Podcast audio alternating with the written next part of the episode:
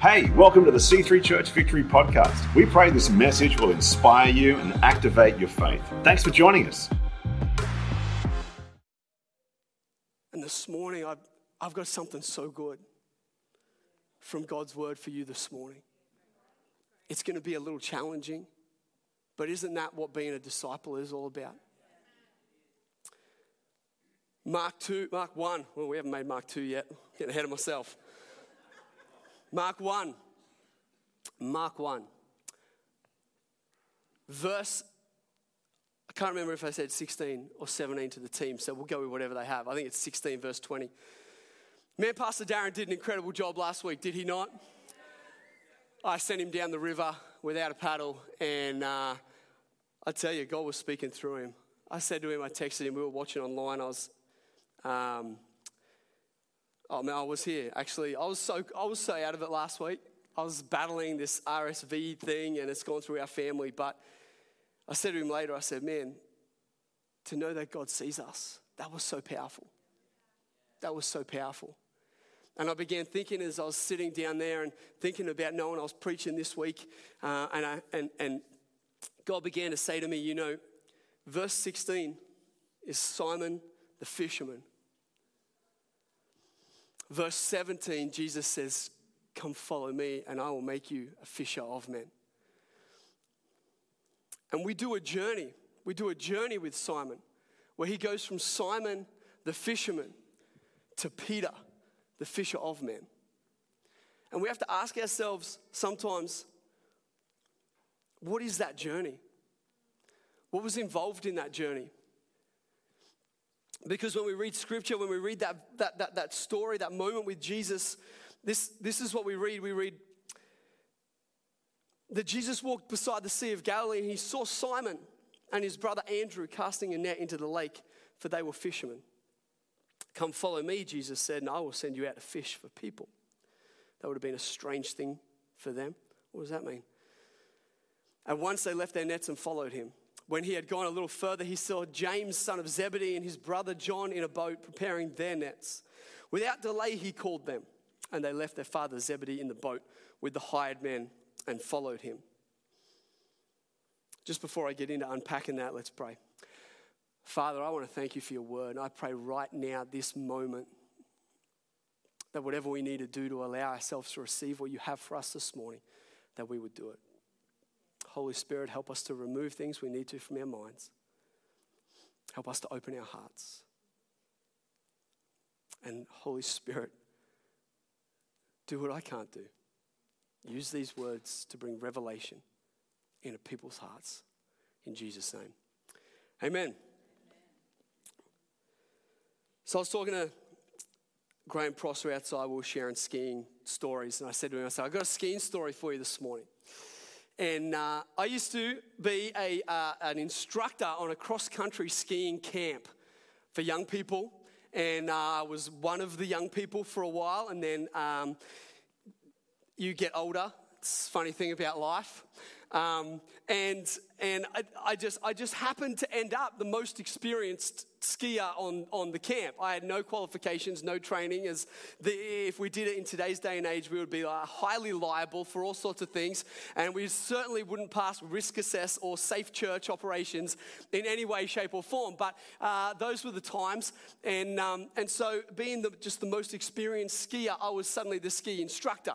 And uh, I just taught people what I'd learned, which is a really great thing to do if you're wondering how to disciple someone. Uh, just teach them what you know. Just teach them what God's done in your life. It's actually really simple. If all you have is a little bit, trust that all they need is a little bit.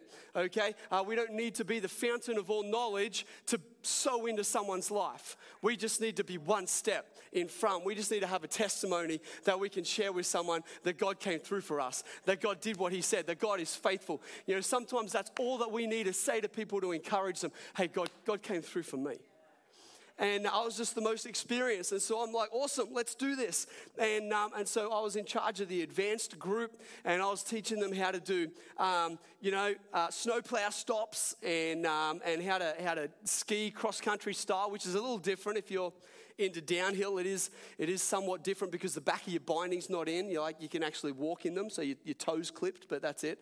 Um, And and so we used to take the advanced group out onto the, the main range down at, at Perisher. It was uh, actually it was fantastic. It was a beautiful experience, stunning like location, and we would go and climb these mountains that were untouched by the ski resorts.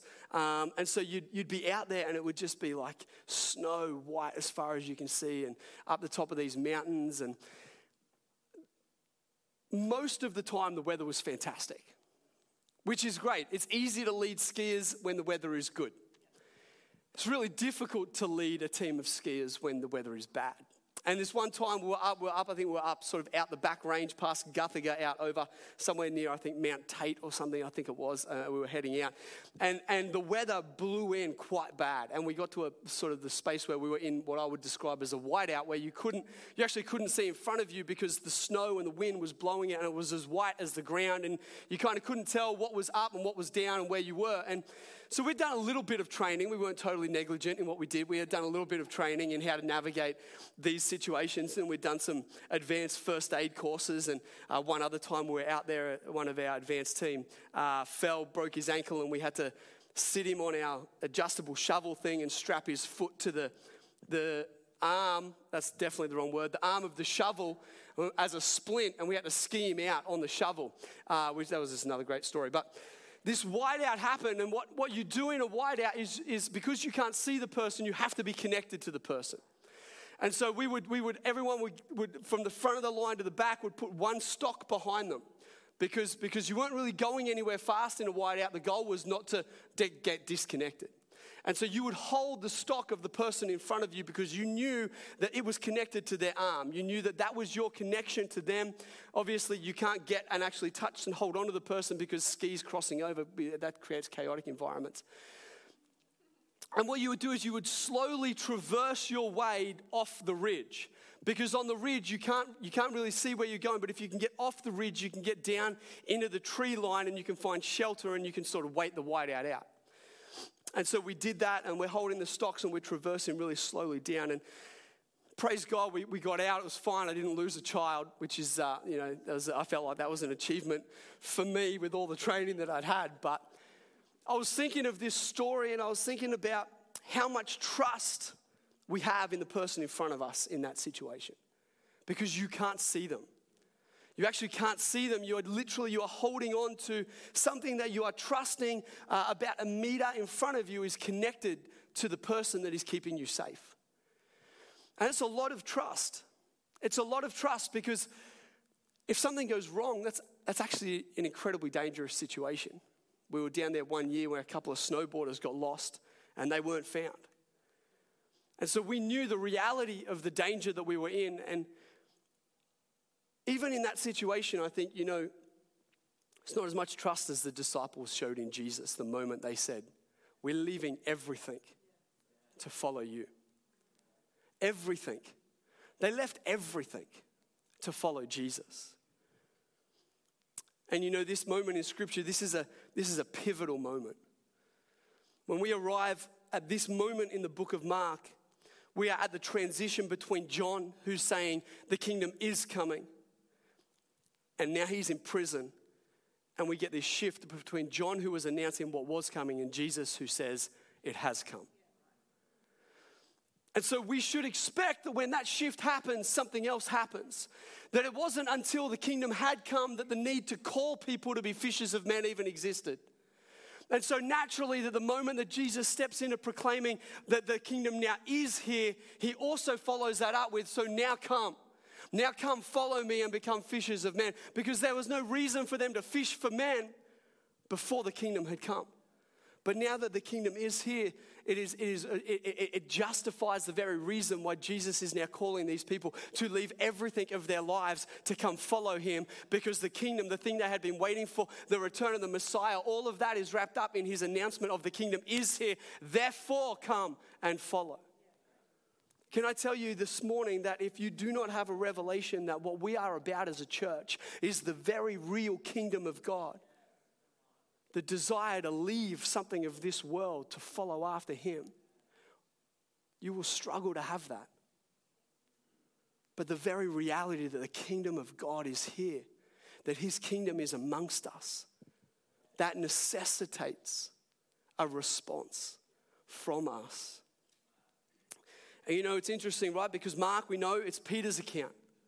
And so when we read it and when, we, when he refers to himself as Simon, we get an insight into even his own recognition of the journey that he goes on between his experience and the time until he speaks to John Mark and says, Write this down.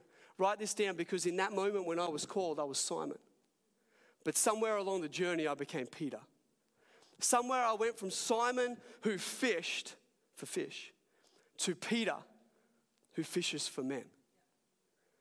Somewhere along that journey, there was a shift, there was a change. And it's interesting, you can look through Mark, you can look through the Gospels, and it's interesting the use of where, particularly Mark, because it's Peter's account, where he uses Simon, or when he, he says Peter. It's an interesting thing to look at as you go through, but all of us have a Simon, and all of us have a Peter. All of us have who we were, and all of us have who Jesus is. I'm, I'm doing a terrible job for the camera people this morning, I'm sorry. All of us have a who we are becoming in Christ. And you know, it's interesting because Jesus declares over Peter when he calls him, he says, This is who you're becoming.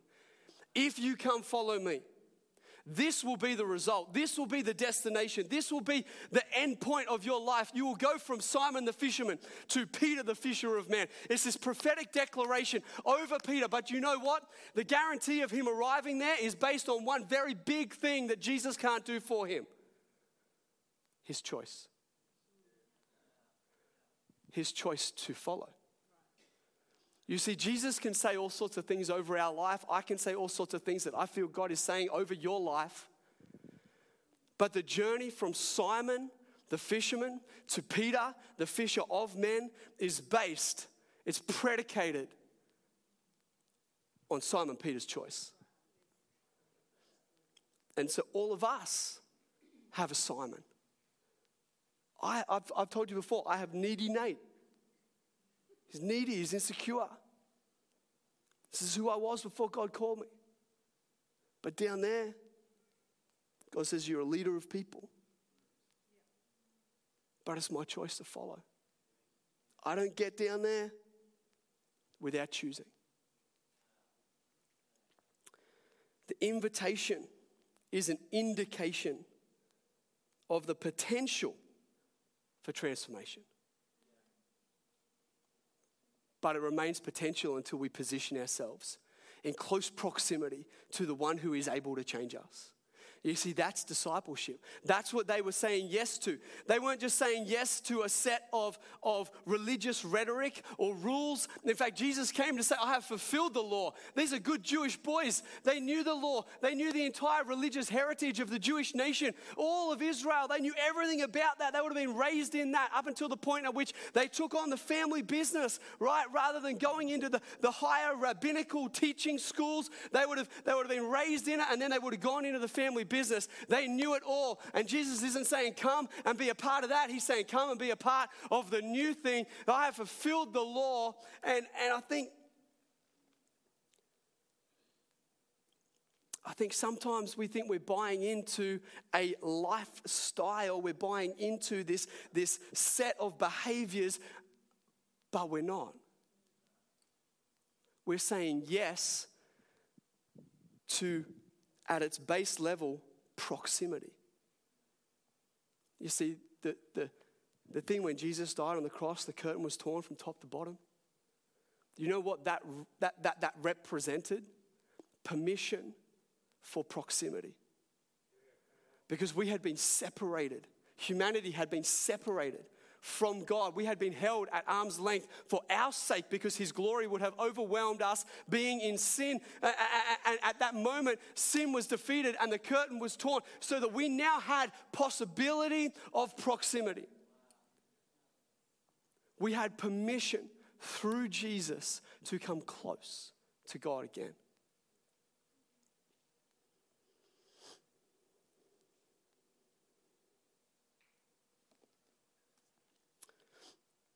You see, the thing with discipleship, the thing with responding to the call, is three things. It's three things.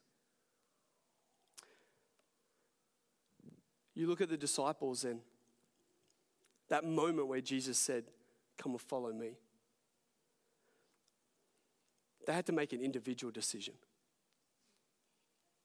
No one in this room can decide for you to be a disciple. There's a difference between being saved and being a disciple. You know, we get to receive salvation, it's a gift. Everything's been done for us. Your sins have been forgiven. If you desire to have a relationship with Jesus, your, everything has been done that you might just receive it. You can just step in it. You can just, oh, I believe Jesus is God. I believe He died on the cross for me. But to be a disciple, that requires decisions. That requires choices. That requires moving from a momentary receiving to an ongoing walking. And so it requires an individual decision. It also requires an intentional decision. Because discipleship doesn't happen just because. In fact, discipleship doesn't happen just because you show up to church. Discipleship doesn't happen just because you sing songs. Discipleship doesn't even happen just because you read the Bible. In fact, Jesus says to the Pharisees, You search the scriptures and you don't find me. Discipleship happens because you personally, intentionally, and then continually choose to have proximity with Jesus. You are willing to leave everything behind to be close to Him, to stay close to Him, and allow Him to change you in those moments from Simon, the fisherman, to Peter, the fisher of men. You see, the, the result of discipleship is that we end up with a heart for people. The result of discipleship is that we love more. We love people more. We're more gracious. We're more compassionate. We're slower to anger. All of the descriptors of love in Scripture, if you want a measure of maturity in, in someone's Christianity, it's are they loving more? Not attending more? That's not maturity. You can be at everything on the face of the planet that the church puts on and not be a disciple. You can be a great attender. I told you this might be a little challenging this morning, but this is what it takes to get vision ready. Because to receive the vision that God has for our house requires disciples, not attenders. It requires people to have made their own individual intentional, and continual decision to be the vision, to carry the vision, and to become the vision that God has for our house. Because our house is nothing except what is expressed by its people. We become the vision. You see, when, when Jesus said to Peter, Come follow me, I will make you a fisher of men, he is speaking a vision over Peter's life. Peter, you have an opportunity to go from what you are now to what I see you becoming. And what I see you becoming is going to have a substantial impact on the kingdom of God and bringing people to know me and to, to, to have their lives transformed and changed by me. But it was Peter's choice to lean into a proximity with Jesus and a path with Jesus that ended up in the fulfillment of the vision where he became what Jesus saw over him.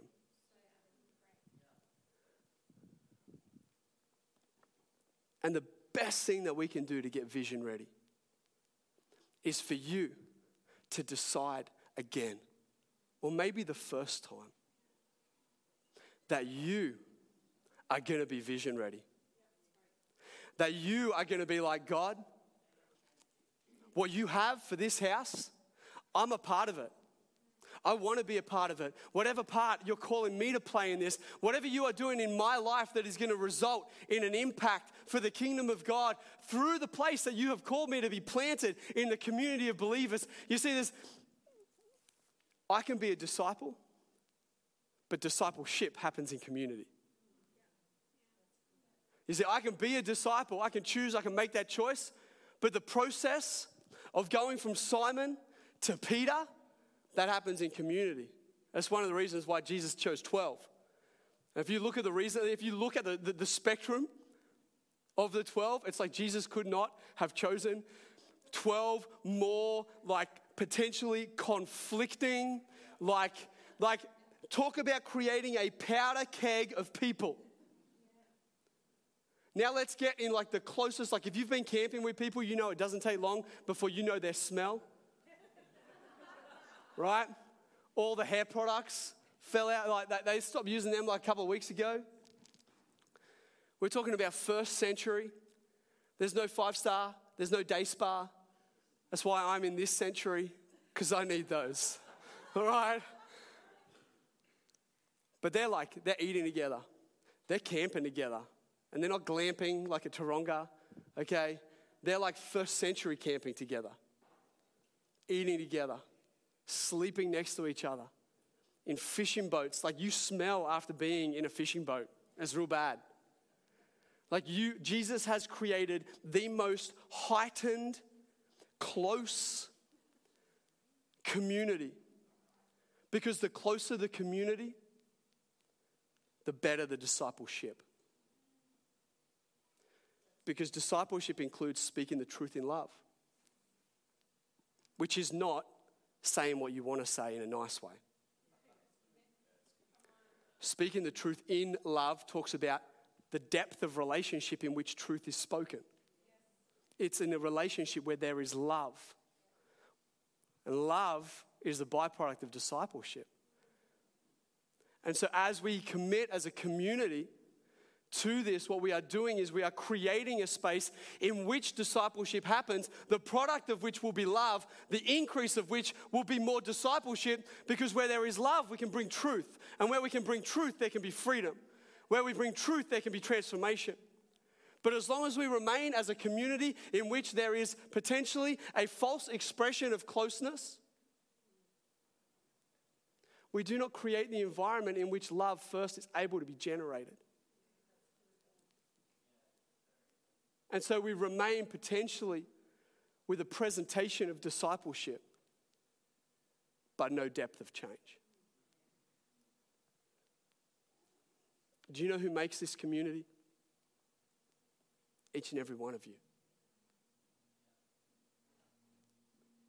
Each and every one of you make this community. And it begins every single Sunday, where as disciples, we continue to choose. We continue to choose to journey, to walk, to stay close with Jesus and to be planted in this place so that those that we struggle with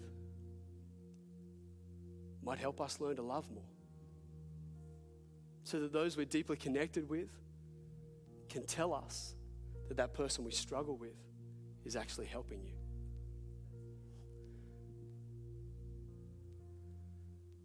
If you want a sneak peek at Vision next week, it's going to be about discipleship.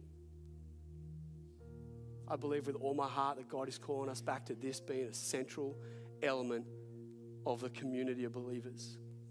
That we don't attend, but that actually we are made up of those who have chosen for themselves to commit to intentionally, deliberately, continually walking with Jesus in community. Thanks for making time to hear this message today. We encourage you to connect with us by heading to c3victory.org.au.